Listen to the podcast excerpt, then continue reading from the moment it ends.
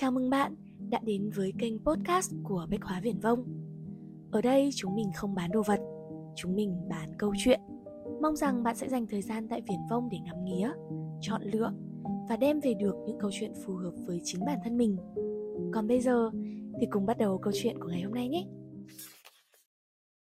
Bài trước tôi nói về cuộc đời tầm thường.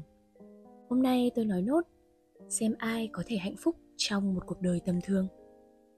Ta hãy tạm định nghĩa tầm thường là một cuộc sống như Dirogo trong bài trước. Tôi biết chăm sóc bố mẹ hay nuôi con cũng là nỗ lực phi thường.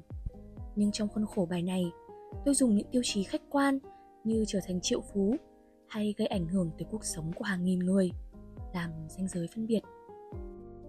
Theo cách này, ta có thể xếp xã hội vào 4 ô như sơ đồ trên.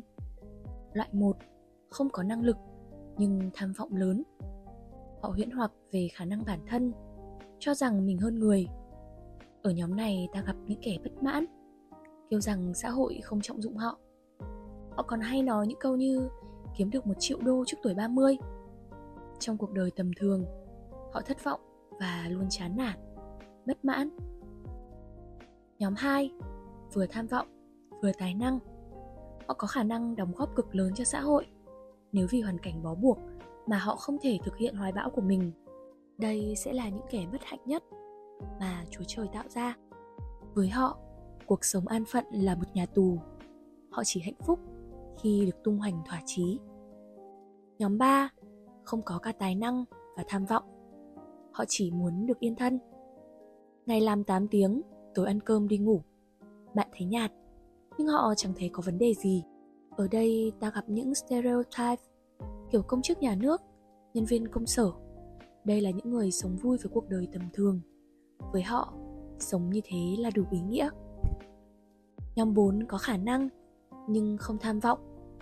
Vì thiếu tham vọng, họ thường ở chung môi trường với nhóm 3. Nhưng nhờ tài năng hơn, họ luôn được ngưỡng mộ. Đây là những người hạnh phúc nhất khi sống cuộc đời tầm thường. Họ là những ngôi sao nơi mình sống. Cần lưu ý rằng ta không nằm yên mãi ở một nhóm. Qua thời gian, năng lực và tham vọng của bạn có thể tăng hoặc giảm và bạn chuyển sang nhóm mới. Nhưng bất hạnh nhất là người ở nhóm 5. Cả 4 nhóm kia đều biết mình thuộc về đâu. Còn nhóm 5 là những đứa trẻ lạc, không đủ giỏi để xuất chúng, không đủ dốt để yên phận. Vừa chán ghét cuộc sống an phận, vừa sợ tham vọng thì hiểm nguy. Họ sống cả đời trong nghi hoặc. Cả 4 nhóm kia rồi sẽ đều đạt được thứ mình muốn. Chỉ riêng nhóm này sẽ không đạt được gì hết. Họ thậm chí còn không thể bất mãn. Vậy bạn thuộc nhóm nào? Cảm ơn bạn vì đã dành thời gian lắng nghe số podcast lần này của Bách Hóa Viển Vông. Hẹn gặp lại bạn ở những số podcast lần sau. Tạm biệt.